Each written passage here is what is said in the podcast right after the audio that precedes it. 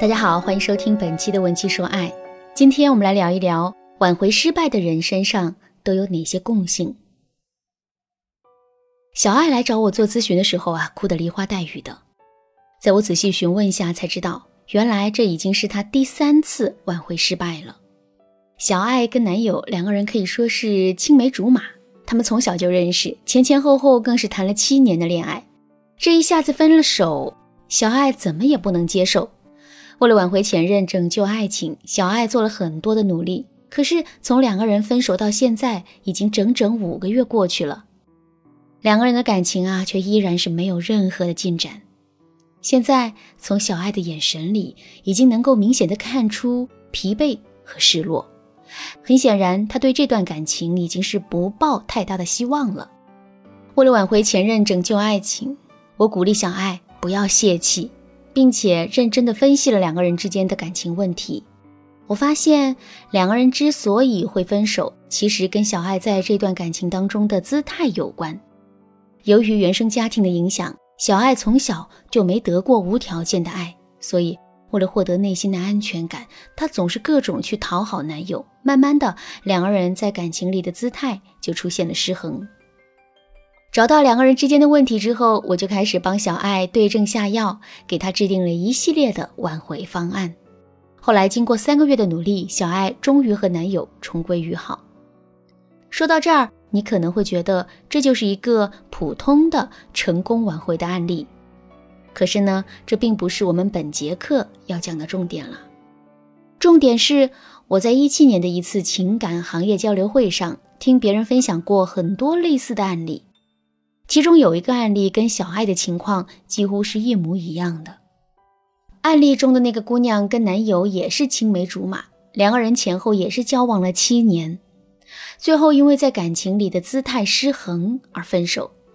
辅导她的导师啊，用的方法也没有任何的错误，可是这个案例最后却挽回失败了。说实话，这个案例中所涉及到的感情问题并不难，在一切操作都正确的情况下，为什么会挽回失败呢？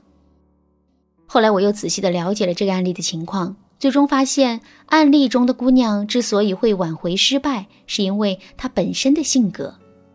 说的再准确点，就是那姑娘实在是太优柔寡断了，执行力真的很差。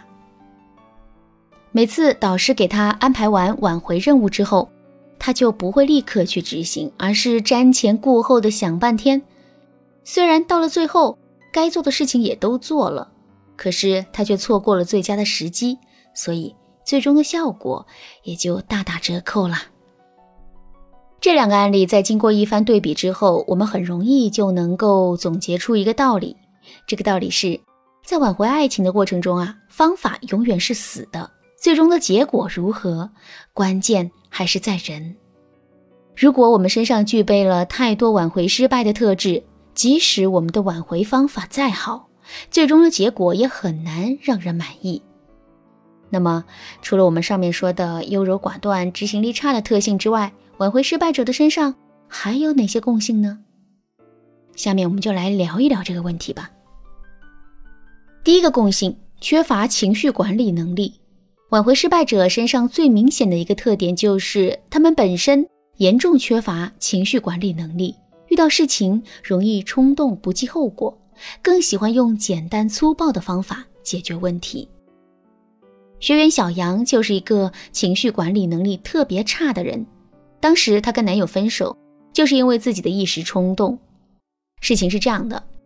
男友在做饭的时候把厨房弄得一团糟，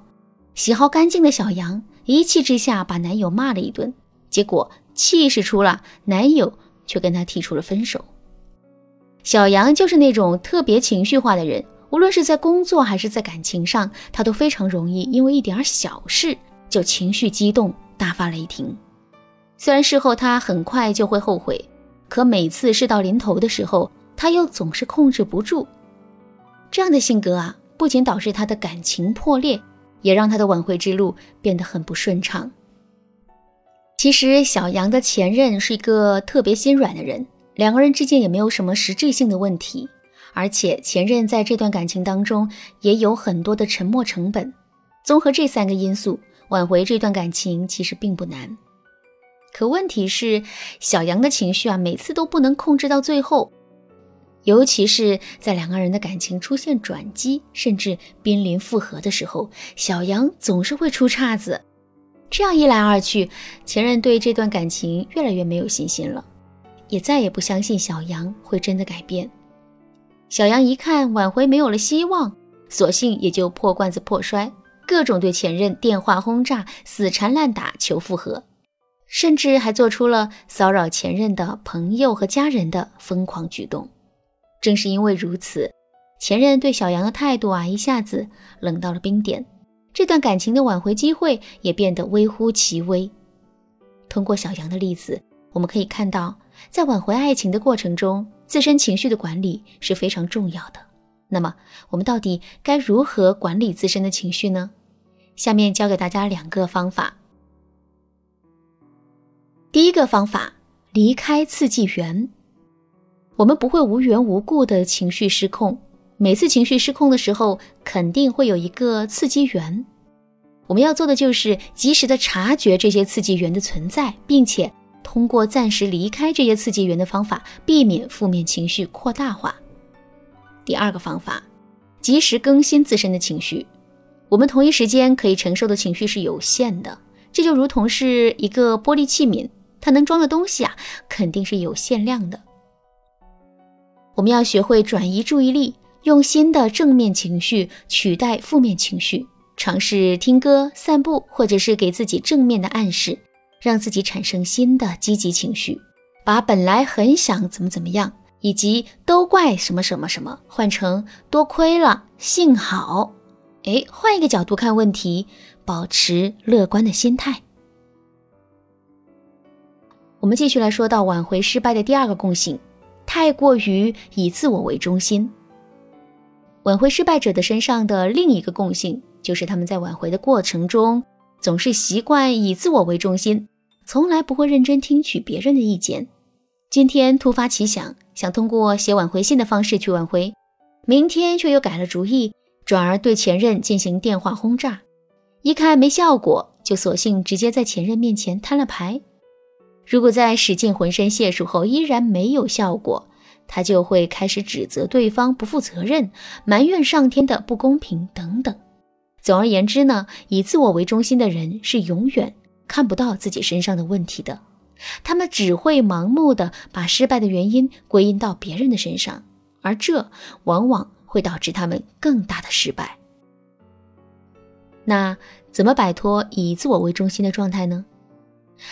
其实我们需要做的就是对自己有一个充分的认知和反省。首先，把自己在挽回爱情的过程中所有涉及到以自我为中心的言行举止都列举出来，时刻提醒自己不要犯类似的错误。然后我们还要学会换位思考，想象一下，如果自己是这一些言行的承受者，我们自己的内心会是一种什么感受？最后，我们要多去赞美前任，对对方共情，用这样的方式展示自身的改变。只有这样，前任才可能会被我们打动，从而答应跟我们复合。听完这节课的内容之后，你有什么感想呢？在你身上是否也存在着这一些挽回失败者的特质呢？如果你也不小心中枪的话，一定要对这件事情足够重视，并且马上去解决问题。因为如果这些问题解决不了，你在挽回时所做的一切努力都是徒劳。如果你不知道怎么解决这些问题，可以添加微信文姬066，获得专业导师的针对性指导。好了，今天的课程到这里就结束了。文姬说爱，为你一生的情感保驾护航。